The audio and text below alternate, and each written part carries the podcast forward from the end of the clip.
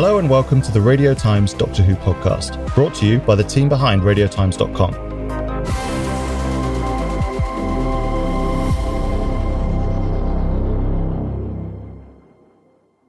Hello and welcome to this week's podcast. As ever, my name is Hugh Fullerton.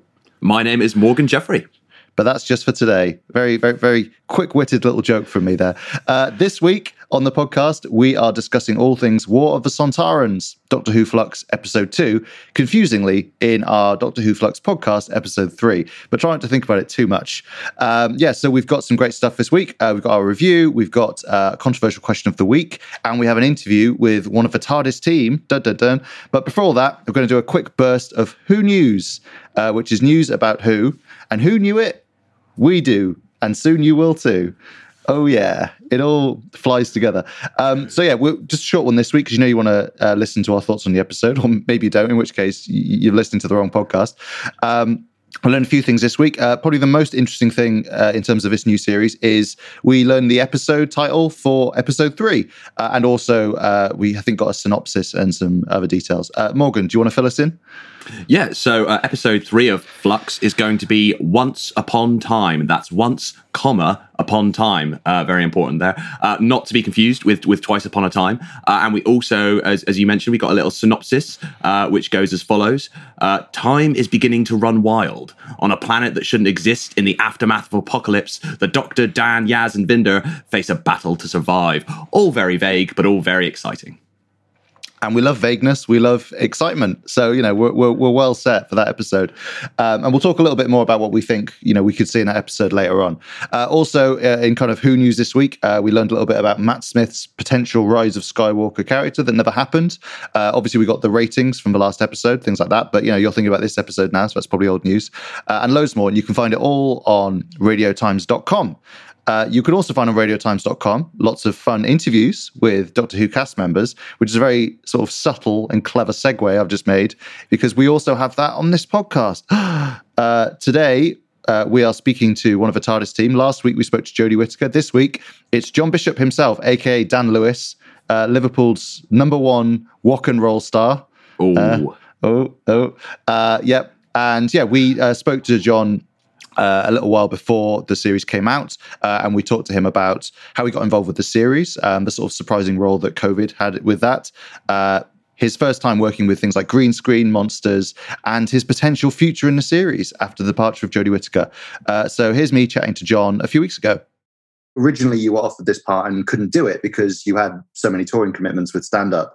And then, obviously, with COVID and everything, suddenly your calendar kind of freed up and you had the time to do it. Is that, is that, is that fair to say?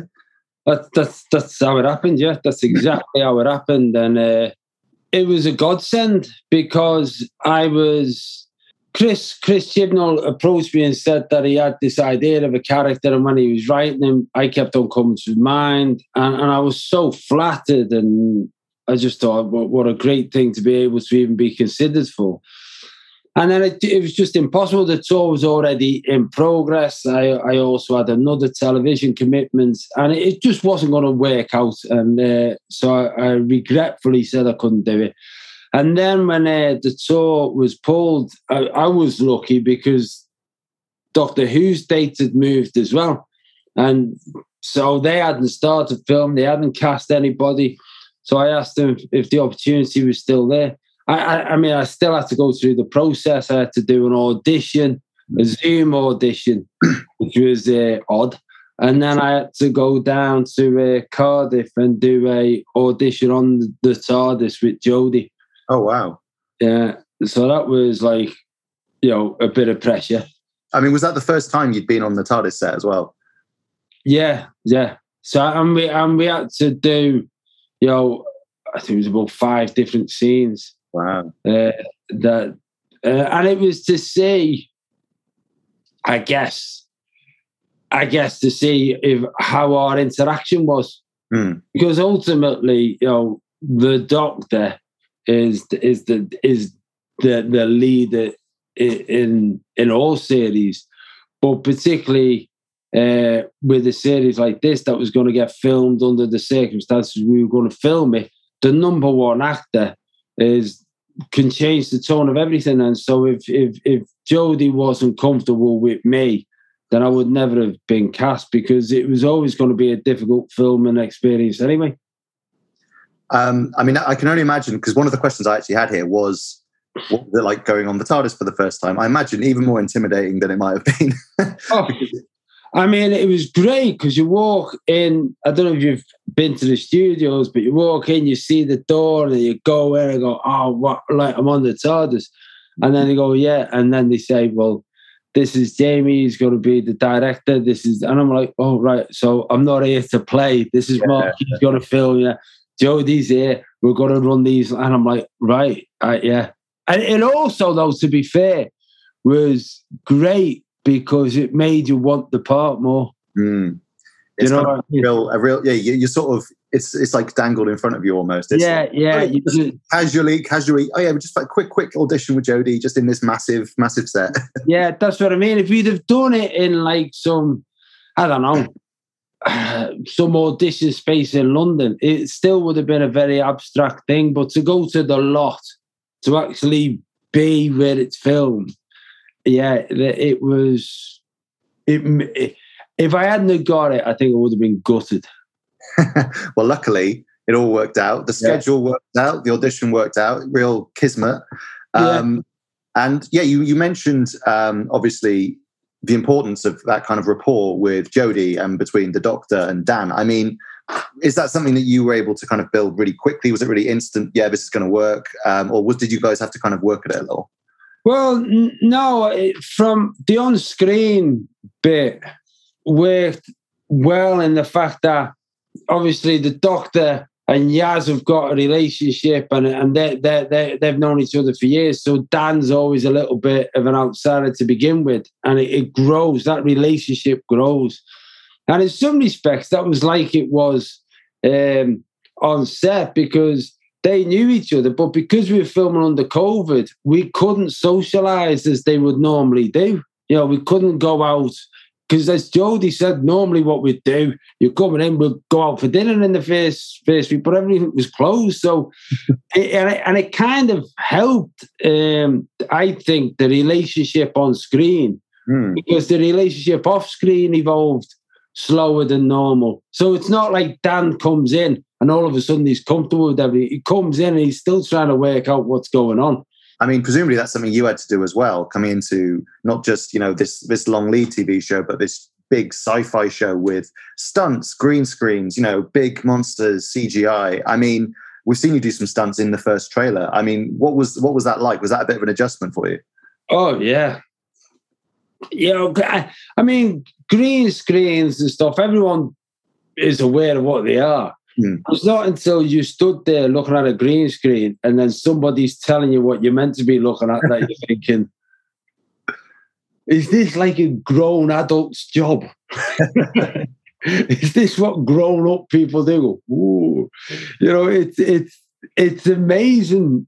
But again, it's like like we were um, we were in a field. Me and Mandip were in a field, and we were filming a scene, and it was God, what time of the year was this? I think it was, I think it was about December. It was cold, wet, it was late, you know what I mean? And dark and and and I and I, I just said to Mandip, I said, this, I said, look at this.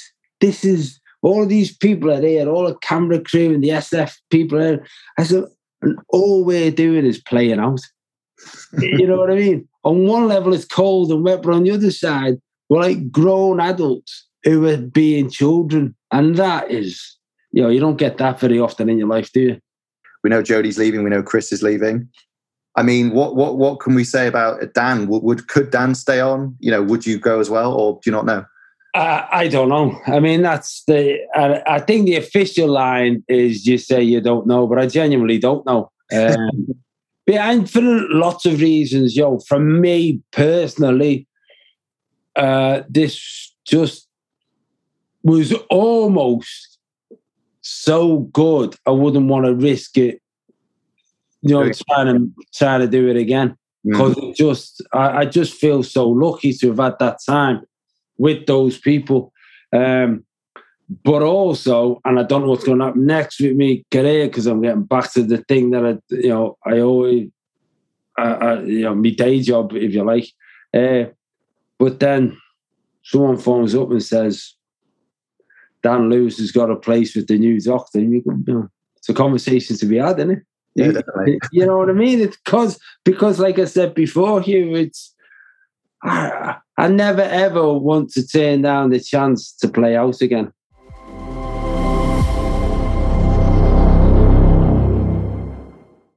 Thank you very much, John. I assume he's listening. He's he's wrapped. He's he's he's a big fan of Big, the podcast. big fan of the podcast. Yeah. big fan of the podcast, famously. Um, but if he is listening by any chance, thanks very much for that, John.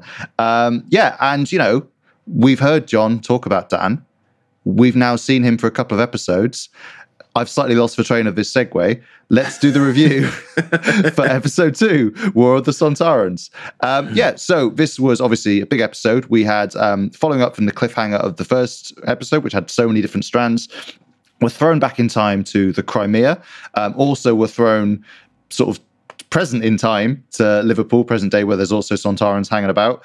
Uh, and also, we're then sent outside of time to the planet time, so kind of on time. Uh, we're on time, um, where Yaz kind of is uh, tasked with trying to fix a strange sort of bit of machinery. And we also kind of see the meeting between her and Vinder, played by Jacob Anderson. Um, so, yeah, I mean, you know, sort of broad strokes. Morgan, thoughts on this episode? I, I, I enjoyed this episode. For me, for me, it's not it's not an all time great, but it was a solid Doctor Who adventure, and there's going to be a bit- little bit of division, I think, on this week's Doctor Who podcast because we did we did catch up briefly before we started recording, and I know you weren't as big a fan of it as me. Um, for me, Halloween Apocalypse last week was um, it was it was as I said at the time, it was very fast, it was very frenetic, uh, so many in- ingredients in the pot, and just a little bit. It felt a little bit like less than the sum of its parts for me. There was a lot going on, some of which I liked, some of it, some of which I wasn't so keen on. Whereas with this. Um, al- although you had um, the, the the flux slash swarm storyline playing out in the background, um, you had the the Mouri on the temple of uh, on the on the planet time in the temple of Atropos, and you had all that playing out, it felt like there was a more substantial A plot for me uh, this week. I guess you did have that last week with the Lupari, but um, for me, it, it, it was a more substantial uh, A plot, as I said this week, with the Sontarans and the Crimean War in present day Liverpool and how that all tied together. Um, and I enjoyed the kind of old fashioned traditional Doctor Who ness of that. So, so for me, um, War of the Sontarans was a was an improvement on last week. So I had kind of, as Morgan has alluded to, a slightly opposite experience in that I preferred the Halloween Apocalypse, and I, you know, didn't enjoy War of the Sontarans quite as much. It's not to say I didn't enjoy it, but um, yeah, I kind of, I kind of see your point with uh, the A plot. I think my issue was that I felt like this episode compared to the first one had slightly fewer strands and kind of slightly slowed down the pace and then leaning on that a plot while good it wasn't kind of enough of an a plot to withstand a normal Doctor Who episode, if you get what I mean. So, like, I feel like in you know, it's roughly the. I think Andrew Ellard, who's a screenwriter and script editor, said about the first episode. It's interesting. It does have you know what we would consider a full Doctor Who story with the Lupari. You know, what's going on with these dog people? Why is he taking him? Oh, it's because of this. Oh, we'll save the world. Blah blah blah. With this, you do have that why are the Sontarans in the Crimea? You know, we're teaming up with Mary Seacole. The doctor warns them off. This happens, that happens. Oh, they find a clever way around it. Da da da.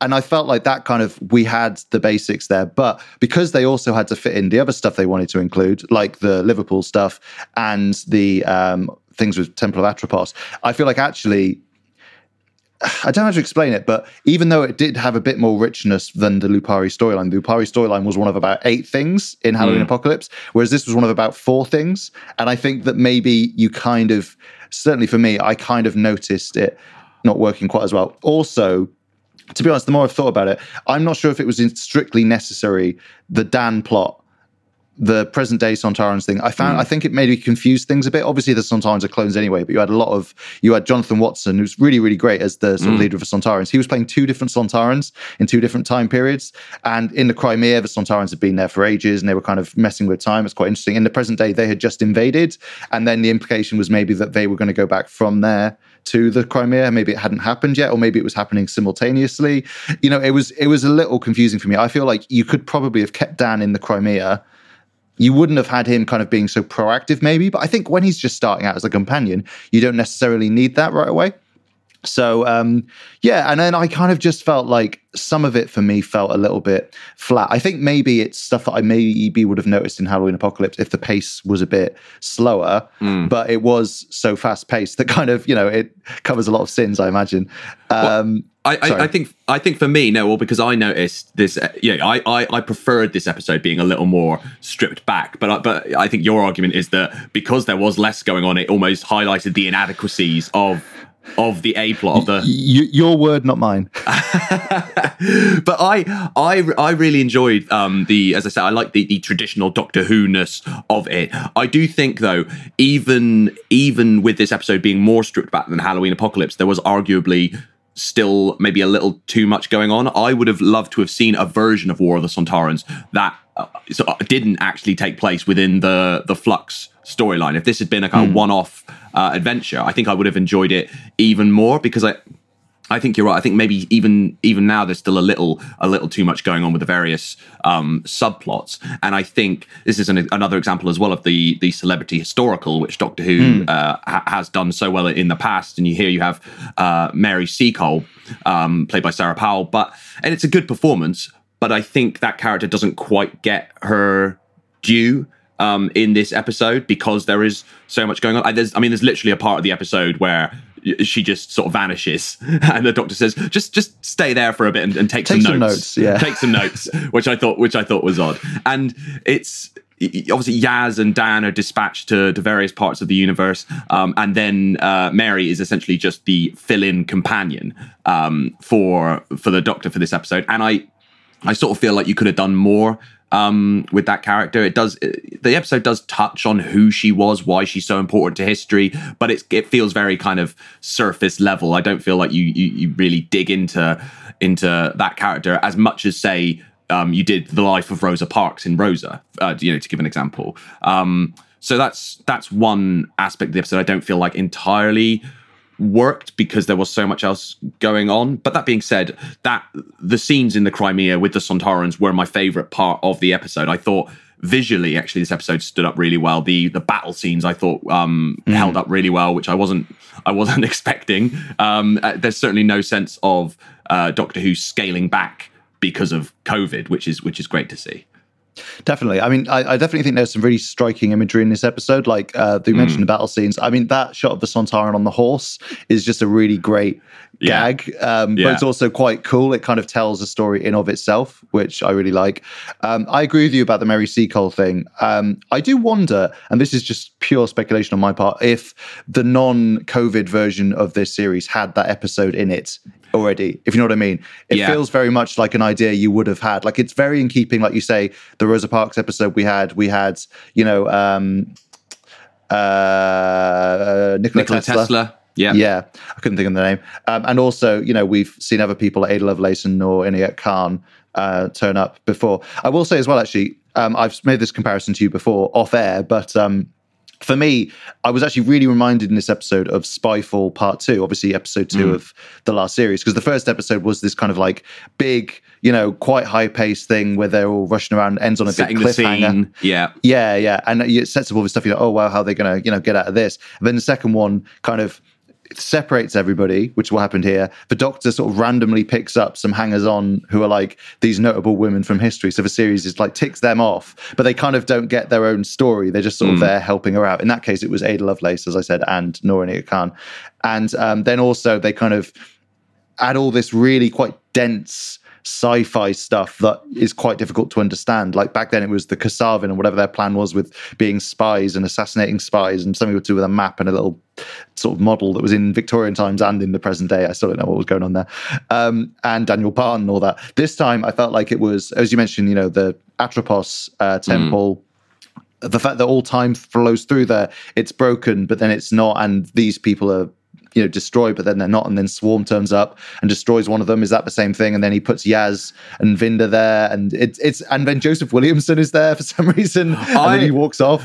I was slightly more forgiving of that. Like, uh, the, it it wasn't my favorite part of the episode. I have to say those scenes because it is a bit more. It was a bit more sort of sci-fi gobbledygook uh, heavy. Um, but but but that being said, like I, I forgave it because it's clearly part of a of an unfolding na- Yeah, narrative. sure. So I didn't mind that we didn't that I didn't fully understand what was going on in those scenes on the planet Time because it feels like there's more to come um, on that front. And on the on the Mary Seacole front, even though I do feel like she got slightly short shrift in this episode, um, the Doctor obviously um, bids farewell by saying, "I hope we meet again, Mrs. Seacole." And I don't know if that's just how she was choosing to say goodbye, or if that's kind of pointed, and we will see Mary Seacole again. And also the Sontarans, when they're dispatched, uh, say, you know, we shall return. Um, and again, is that just a, the kind of thing that bad guys say? Or have we actually not seen the last of the Sontarans in, in Flux? I do wonder, especially with this being a, a serialized uh, six part story, if we're kind of um, building towards something similar to, you know, a, a Good Man Goes to War, where um, you know, va- various characters um, will will return for the finale, um, and you know, we saw the Sontarans briefly in in episode one, uh, saw the Weeping Angels briefly in episode one, and then this episode two was very much the Sontaran episode. And I wonder if that's how this is going to operate. Where um, episode four, I think, is rumored to be you know the big Weeping Angels episode, um, the one in which they are the focus, but they will continue to pop up um, throughout. I think in the next time trailer we see a, a briefly a shot of a weeping angel in episode three. So it's you know this was the Sontaran episode. Episode four is the Weeping Angels episode, but all of those characters, uh, Mary Seacole, Sontarans, Weeping Angels, Joseph Williamson, may well sort of pop up throughout, whilst also being the focus of one single episode. Yeah, I think that is quite likely. Like, I certainly, at least in the finale, you can imagine them pulling together some of these threads again to kind Yeah. of make a cohesive whole. Um, I certainly would like to see more of the Sontarans. Like I said, um, I'm a big fan of, you know, full disclosure, I'm a big fan of Jonathan Watson from Two Doors Down, um, and I love his slightly Scottish Sontaran. Scottish Scottish Sontaran, love it. Yeah. Yeah, and he does the the tongue thing uh, at one point, which I People, loved. I mean, people they- love the sort of- tongue thing. Yeah, and he properly does. Like they, saw, I think they hinted at it before with um, you see you see a Sontaran in End of Time kind of lick his teeth or something, but like he properly like sticks his tongue out through the like mouth hole, and, I was like, yeah, do the no. thing.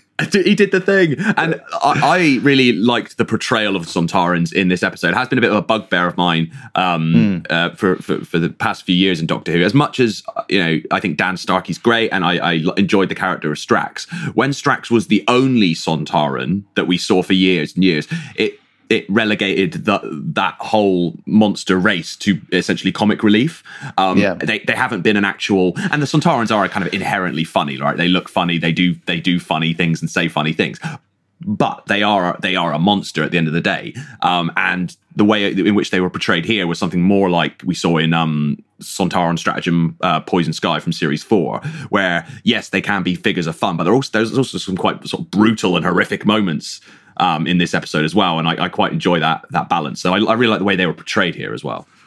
I think so too. It was also really nice that um, they got Dan Starkey back to play a Yeah. Sontaran. It's almost like when you know they got um, uh, Patrick O'Kane, Paddy O'Kane, to be you know the new Cyberman last series. They still got Nick Briggs to voice some Cybermen in the background because he's like the guy. And so I like that you know Dan Starkey is kind of in that role of like the Sontaran. He always you know if you're going to do a Sontaran story, it would be rude. It would be rude not to have Dan Starkey. Yeah. It's a bit like back in the early days of the new series when Jimmy Vee would always pop up as like a new alien, like every every Yeah. once in a while. He'd be, you know, Moxx of Balhoon, or he popped up in uh, in Voyage of the Damned, and yeah, I quite like that Doctor Who has these recurring players. It's fun. I think it's fun. Like it's nice, and also you know when they're playing monsters, they can you can kind of just Yeah. keep getting them back because no one's going to know. Uh, especially for like a clone race, it kind of makes sense that you know the same face would turn up. I I, I th- I think Dan Starkey is probably like, well, you, you have to cast me because it's a clone race, so it, it would be illogical to not hire me for this episode. So It's true, Yeah. several times over, uh, and that will ref- be reflected in my paycheck. um, but yeah, so no, I, I definitely thought that was good. Um, also, you know, in other villain kind of news, we should talk a little bit about uh, Swarm, who's obviously, you know, in this episode, we see a bit more of his sort of very snazzy outfit and his pointy shoulders uh, in this episode. Um, I, I actually just wanted to say, like, I know I've said I have my issues with this episode. I do think the Swarm stuff works well. I think he's actually a really good villain. Um, I think he's got a kind of, there's a certain charisma uh, that he brings. And it's obviously his role is a little bit master like, certainly a bit like, um, you know, classic master like. But obviously, we know it's coming with a slightly different twist. Um, so yeah, I think it's a it's a good design for the for the villain. I think he's good performance. I yeah, I do think it's a shame that his big cliffhanger moment, which is him about to kill Yaz and run all of time through her, is ruined by the next time trailer. Thirty seconds later, going like, "It's okay, Yaz is fine." I mean, um, it, but what can you do? A, it's been a problem since 2005, right? Where I, I, I, remember back in series one, they actually put the next time trailers straight after the cliffhanger, and people yeah. complained, and so they at least moved them to the end of the credits, so you can you can switch off if you want to. I I would recommend not watching the next time trailers actually, just because I think they do. They, I mean, look we all know if a if a trailer ends with the Doctor and, and Yaz and Dan in, in jeopardy, they're probably not going to die. Yeah, they're not going to. Like, oh, yeah. and then like next week, yeah, she died. yeah, exactly. But it just oh, well. but it just doesn't seem very sporting to re- to no. reveal it in the next time trailer.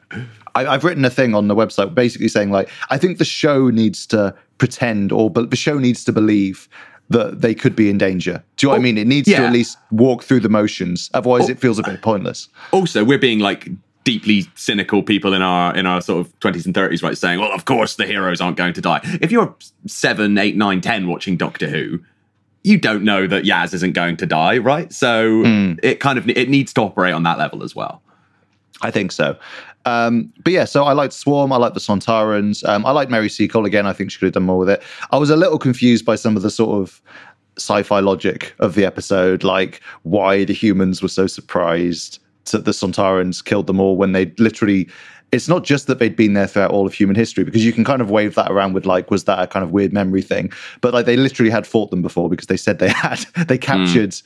um, you know dan starkey's character. There were loads of casualties. So when he goes like oh no they've shot us all with their lasers i'm like surely you must have I, I, thought maybe you had some sort of like inside info or like a new plan. No the plan is we're just going to run at them with muskets and this time it's really going to work it's, it, it's general melchett logic from blackadder goes forth it's yeah, like, uh, it is. Yeah. It is. How can you know that plan Blackadder? It's classified information. Um, yeah, I will say um, just just before we move on that though, I did enjoy the um, uh, Alfred Lord Tennyson uh, reference from Jodie Whittaker, uh, half a league mm. onward, uh, Charge of the Light Brigade, Into the Valley of Death, Rover 600. It's a, a personal favourite because it's an incredibly famous poem um, of mine. So I enjoyed that. And I enjoyed feeling clever enough to notice it and go like, aha, yes, I know poetry. Even though, as I say, that is an incredibly mainstream poem that a lot of people know about. I mean, I, I, I didn't spot it. So you're, you can feel, you can feel smarter than me if nothing else. But no, uh, yeah. I, I, do, I do think, I do think there are some, um, you know, some, maybe not plot holes in this episode, but sort of leaps of logic that it doesn't entirely hold together. And as you say, maybe because there is less going on in this episode, it does highlight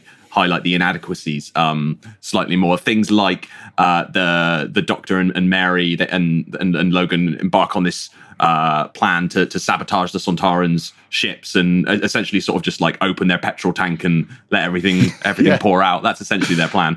Um, and I, I didn't really understand because my understanding was that the the time ships that were being built in Liverpool docks were then what allowed the Sontarans to travel back in time to take mm. over all of Earth's history and and and invade the invade the Crimea.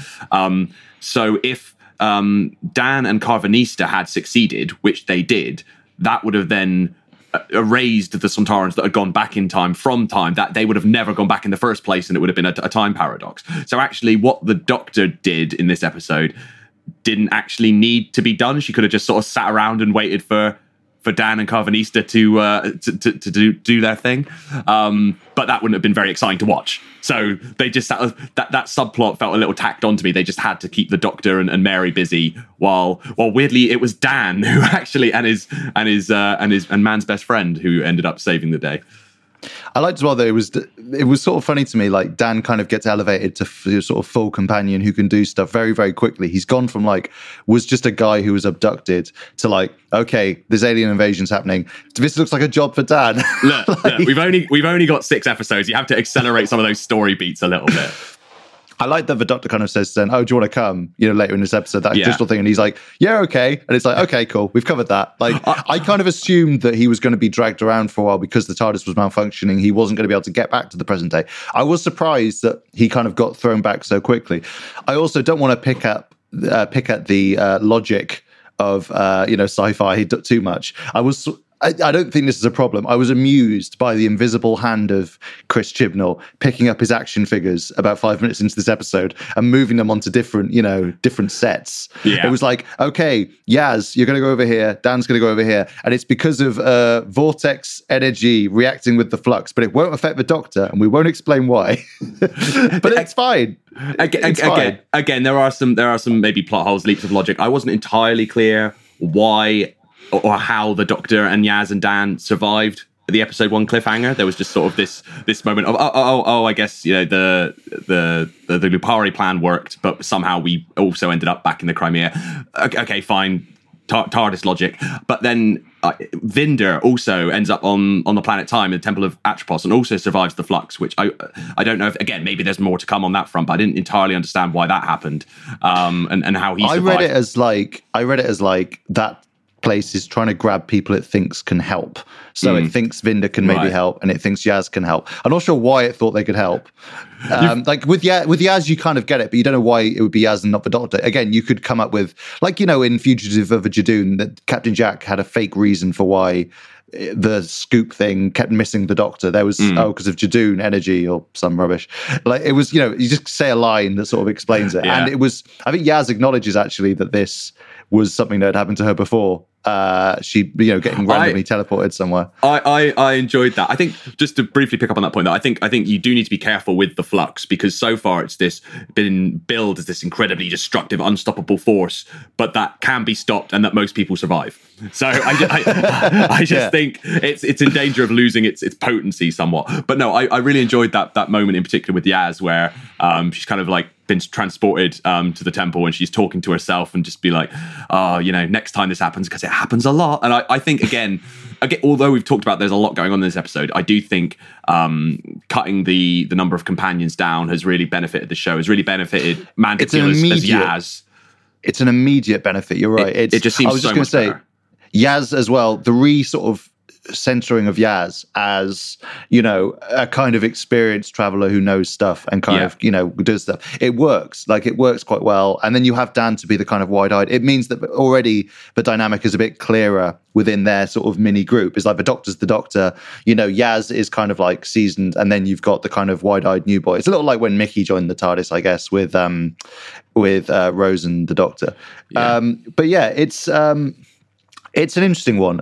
I do find it funny that Yaz wrote "What would the doctor do?" on her hand, and then really ostentatiously like looks at it to sort of be like, "Oh yeah, yeah." And I was like, "You could probably just remember that." yeah, no, I, I, like I like that. There's this this this arc playing out for Yaz that she is trying yeah. to be a bit more like the doctor, and I like that. But um, but yeah, I, am not sure why she had to write it on her hand and, and, and look at her hand to to remember it because it's like, yeah, could you not? It's, it's a pretty short mantra. You probably could have just could have just remembered that and just just said it out loud. It's the way that she kind of like looks at it, like really because it's obviously it's for people at home, right? And yeah. then Swarm yeah. picks up on it later. Obviously, it is. It's just kind of funny if you think about doing that yourself, being like, "Oh, I'm in a strange situation," you know. but look at my hand. But that's a good point. How did Swarm know that? How did Swarm know as well about Vinder and whatever Vinder seems to be running away from? Vinder's chasing redemption, apparently, is one of the big questions posed in this episode, right? A lot of, uh, even though there were uh, plenty of questions posed by Halloween Apocalypse, War of the Sontarans poses even more yeah, I mean, it doesn't really answer many. Um, I'd say the one thing that is maybe answered a bit is what's going on with the TARDIS. Like, it's mm. not explicit, but I think it's certainly implied that um, the influence of Swarm and whatever's going on like time is you know going crazy that's affecting the tardis. Like yeah. certainly there's a kind of corruption. It seems like it's linked to Swarm we first see it start happening after he breaks out right? It's he in the first episode he kind of mm. makes that mental connection with the doctor and that's when it first starts leaking and now all this horrible stuff is happening. So i think there's a bit of an answer to that although maybe it's going to be more clear. Yeah we don't know what Swarm's plan is what his history is for the doctor. Obviously like you say we've got these new questions about vinder what his whole story is. Um, we don't really know still what's going on with the flux, who caused it. Like I think it's certainly implied that it's something to do with Swarm, but I yeah. don't know if it's like text or subtext. There's there's the moment where um, Azure says of the Mouri, I think that they're time locked because of what happened mm. last time, which seems to yeah. imply that uh, that Swarm and, and Azure have uh, you know launched some offensive against the Mouri in the past that, that they are trying to disrupt time, and then that is what caused the flux. So I, I, I, yeah, I presume that they're that they're involved. So that's kind of you get an answer there. But again, more questions. What's with the creepy house and the Doctor's Yeah, black the and white creepy house. Yeah, that's a weird one. That, happens right at the start, after the whole uh, flux thing, before the doctor wakes up in the Crimea. She just is walking around. There's this weird, strange building. Um, and it's not very clear what that is. It kind of reminded me, I was saying to you before, of the kind of weird Brendan visions we had in um, Ascension of the Cybermen last series, you know, when the doctor dreams of the life of a young guard in Ireland. Um, Ivan, uh, I, I know some Irish people, so it's not a policeman, it is a guard. Um, just, just if anyone's, or, or a guard, i.e. Um, and yeah, basically, that turned out to be a kind of secret message about the doctor's own life. It seemed like a complete non sequitur at the time. And that's because this feels similarly a bit, a bit like a non sequitur, it doesn't really relate to the story. I feel like maybe that's going to be something that's picked up, or maybe more black and white visions kind of as a code for. Uh, what's coming up? Um, although you also had a theory, didn't you, about the Mouri and how it could uh, relate to the Doctor's past? Well, just because we've been told that there's going to be, or it's been implied, but that there's going to be some follow up to the Timeless Child uh, reveal in in Flux, and I was just, you know, this seems like we're, we're introducing all this new mythology to the world of Doctor Who now, right? That that time is actually controlled um, by by the Mouri on the Temple of Atropos and the planet Time. Apparently, the Time Lords, who were the Lords of Time, knew nothing about any of this. But anyway, we'll we'll, we'll skip over that detail. Um, and I, I was just thinking, and again, the Mouri look a little. The way they're dressed looks a little bit like sort of how the Timeless Child was was dressed in in her original uh, incarnation. So, i are we meant to assume that the Doctor is from the planet Time, is p- potentially even one of the Mouri, um, and and that's her her true origin story? I sort of hope not, just because I think no matter what you think about the Timeless Child uh, reveal from from last series, what it did do, and I think the intention behind it was to restore some mystery to the to the character of the Doctor, who you know over fifty plus years we've learned so much about that character and where and where they're from and who they are and um, to to and so I really enjoyed the fact that some of the mystery was restored and kind of just threw all we all that we thought we knew out of the window. And so to just immediately straight afterwards in the next series go, well, this load of sci-fi gumph wasn't the case, but this new load of sci-fi gumph is the case, and she's just a different alien from a different you know a different planet and a different race of essentially time lords. It would just seem like I'm not sure why I'm not sure why you dispatch with the old just to bring in the new that's very similar to the meet the new origin, same as the old origin. It just so I, I'm sort of hoping this isn't the case, but it could but it could well be. So you're telling me the Doctor is actually an alien from a race of beings who wear weird collar things and control time? Yeah, like exactly. Oh my. God. Yeah, right. Uh, yeah, it's like, oh, this is. I never saw this coming. Yeah, exactly. So I'm hoping it's something. And also, I just think it's too soon. No matter, I, you know, I don't, I don't want to find. If you, if the whole point was to restore the mystery of the Doctor's character, to restore the Who to Doctor Who, then then you don't want to immediately just go, oh, but here here are all the answers. They're just different answers to the ones you had before. You you want to leave those questions hanging. You want to keep some of the mystery. That said, though, you know, I mean, presumably this is a storyline Chris Chibnall wants to wrap up in his era. You know, we know we have four episodes left in this series. We have um, then, uh, was it three specials next year? You can assume that like the specials might not want to go into like loads of detail about it all the time because they're supposed to be a bit more kind of for everybody. Um, I do wonder whether there's literally enough time for him to like if this isn't the end game you know where is he going to fit it in? And so i do wonder like if just by the fact that these people have been introduced in this way and then maybe you know in an episode we'll get a flashback explaining their whole vibe maybe that will make it feel a little less rushed. But yeah i mean i do wonder just by dint of the fact that we're kind of running on you know, reduced time for the hmm. amount of time the Doctor, this version of the Doctor and Jodie Whittaker and Chris Chibnall have, I feel like it's possible that these Mouri are the end game in some way. Maybe, but then maybe it's not on him to provide the answers in a way. Like I say, I don't think. I think the point was to say everything you think you know is a lie, and then I don't think you need to after that deliver the truth because it kind of it's what why what why d- why dispel the old mythology if you're just going to replace it with a bunch of new mythology leave it leave it hanging i think chris Chibnall has almost done done his job he's he's he's, he's dropped the mic and he's and he's now on his way out and he's just saying well this you know let someone else maybe in 10 20 years answer the question of where the doctor is really from but what i've done is restore the mystery I guess I feel like though he set up really specific stuff like came from this boundary and the fact that the doctor's going after the, the division and all stuff. Although mm. maybe you're right, and maybe this series will deal with like the doctor's missing years without dealing with where she was before that. If you know what I mean. Well, yeah, I did think that last week that the doctor is not pursuing her origins as such. She's not after answers as to where she came from originally. She's looking to fill in that that that missing gap, the the memories that she's lost, the time with the division. Rather, I think than, she's worried about the morality of it, I, mm. it, it, which is quite interesting. It's very in character. I think she's more worried about the fact that she might have done bad things and doesn't know about it rather than like the fact that she's you know from like Devon instead of Cornwall, you know, equivalent. like hey, it's hey, kind, that, that's a that's a cru- that's a crucial difference. All right. Sorry, I forgot who I was talking to. uh, but yeah, I, I, I agree with you. I think that maybe that's where it's going from, and certainly, you know, not to not to completely change the subject. In the next time trailer for episode three, there maybe is a bit of a hint of the division because you see, I think Dan and one or two other people holding those distinctive guns mm. that the division use. So it seems like maybe we're going to start to get some answers on that.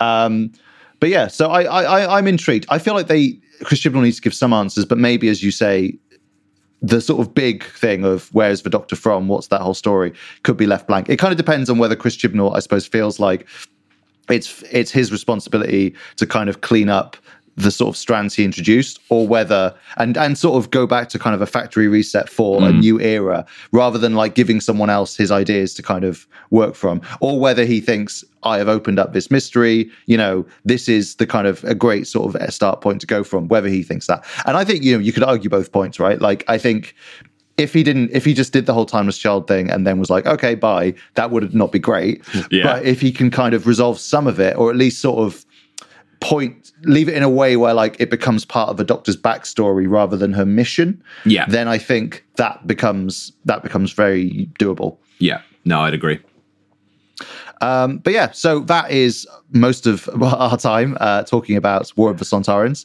Uh, next week, obviously, as we said, it's Once Upon Time. Uh, we know that um, they all escape the Temple of Atropos and they go to some sort of strange alien city. And but then, yeah, there's also Cyberman running around. Um, we get to meet some new guest actors. Craig Parkinson and Thaddea Graham seem to be knocking about in that episode, so that's exciting. More plot strands. That's what we love in Doctor Who Flux. Um, more flashbacks and so on, maybe. Um, so yeah, it should be interesting, and we'll be back with our review of that next week. But before we go, we just about have time for our regular recurring feature, controversial question of the week. Inserts jingle. Controversial question of the week. And yes, that is my voice. I was trying to go for a sort of. Um, they asked me to do a kind of Brian Blessed esque voice, but it ended up a little bit more Tom Baker. But that feels sort of appropriate. Fitting. Yeah. Yeah. Um, so yeah, basically, uh, last week we asked uh, a, a, question for Halloween: What is the least scary scary monster? Um, I opted for, I believe, the dregs from mm. last series um, because they'd been talked up so much. Morgan, controversially, appropriately enough, went for the Daleks. Um, and we uh, ran the poll on Twitter with a few options. And as it turns out, we were both wrong. And everyone thinks the Sontarans, which I kind of get because, you know, they're very much in people's minds and they've got not, they've got the funny, sorry. scary balance, right? As we talked yeah, about exactly. earlier. Yeah, I'd say they're not the most menacing, if you know what I mean. Like, and they, well, I mean, maybe more so now, but so that was last week, though. Moving on, cast that into the pits of time. Uh, this week, we're asking a different question. Uh, and I think, Morgan, uh, you came up with this one. So I think I'll let you pose it because I can't quite remember the wording. well, what the question was uh, obviously, we know we've got Doctor Who Flux unfolding. And then, as you said, we've got a, a series of, of specials, uh, including the BBC Centenary uh, special next year. And then maybe a 60th anniversary special, but certainly some sort of 60th anniversary celebrations when Russell T Davies returns to the show as, as showrunner. And people are, are, speculating, you know, will there be a multi-doctor story? Um, is there one on the horizon? Will it be the centenary? Will it be the 60th? Um, but people are expecting at some point over the next couple of years, we're going to see a multi-doctor story. And my controversial question of the week is, if you could only bring back one past doctor for this uh, anniversary celebration, let's say it's the 60th, you could only bring back one past doctor, which one would it be and why? Good question. I mean, it's a thing fans love, the multi doctor story. It's a thing that I imagine showrunners and actors like less because it's such a faff to organize. I mean, everyone goes, Yeah. oh, that wasn't even any good. Uh, why? Now give us another one. But um, I feel like it's relatively likely soon. Like, you know, we've heard these rumors for a while. Um, so, I mean, I, I usually go first in these situations. So I'm going to throw to you, Morgan. Um, who, who's your pick? So you know uh, there there are certain actors who are no longer with us, but let let's say that you can you know you can you can choose any doctor from the past. Um, for me though, even with with that in mind, I think I think it would be the eleventh Doctor only because you know. Um, the thirteenth Doctor, Jodie, will have only just left the show, so it seems a bit odd to to then bring her back. Uh, the the tenth Doctor, David Tennant, I love the tenth Doctor. Always happy to have more tenth Doctor, but he did have his. He had a chance to return to the show in the 50th anniversary special in, in Day of the Doctor. So sort of we've seen that once before. Um, very fond of the twelfth Doctor, Peter Capaldi, but um, he hasn't been he hasn't been gone as long as the eleventh Doctor, and it just feels like such a long time now since we had uh, Matt Smith playing the eleventh Doctor. I love I love that era. Um, series five in particular, I think it's my favorite series of the modern era. So I would just I would just love if you could only have one. I would love to see Matt back playing the eleventh Doctor. What about you? He, I mean, I was going to say he would also definitely like still play that role very easily. Like he looks the exact same. Yeah, which is important. Um, so I, I, I get that. I, I could see that. My counterpoint would be um, Doctor Number Nine, Mister Christopher Eccleston. ah, yeah, course. because obviously um, he, you know, previously that would have been you. You would have been more likely to get Patrick Troughton somehow than Christopher Eccleston a few years ago, I would say, or William Hartnell. But um, in this case, because he's come back to do these big finish things, a thing that happened last year and absolutely blew our minds. Um, we do have uh, that. I think that issue with the podcast is still knocking about somewhere. If you want to hear us lo- lose our lose our thoughts over that whole thing, um, that was such a big surprise. And he has said, you know hell will freeze over before I come back to the main series.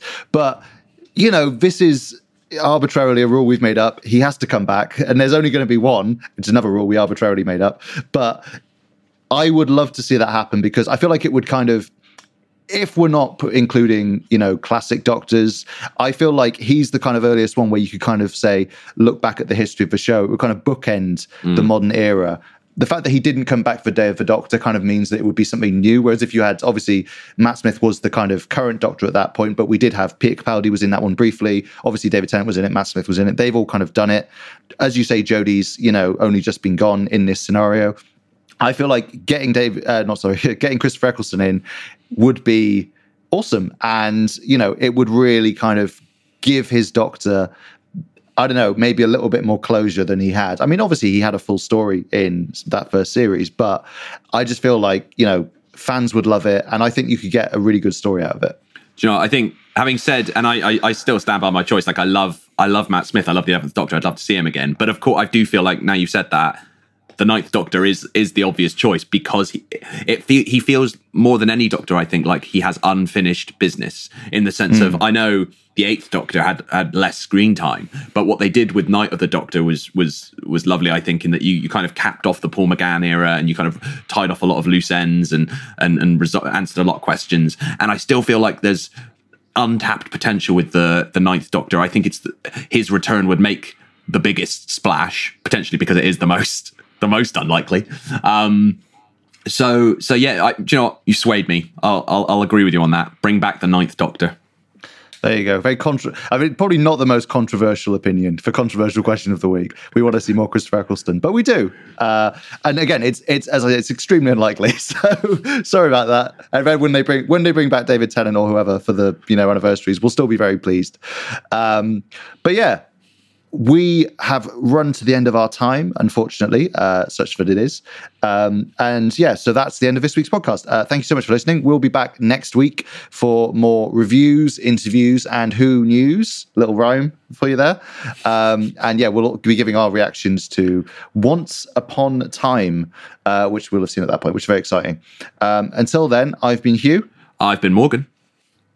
Uh, and we're off to be killed by Sontarans because I couldn't think of a funny sign off for this week's episode. Okay. Thanks for listening and goodbye.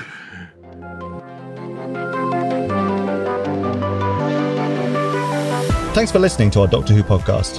Make sure to subscribe wherever you get your podcasts to never miss an episode.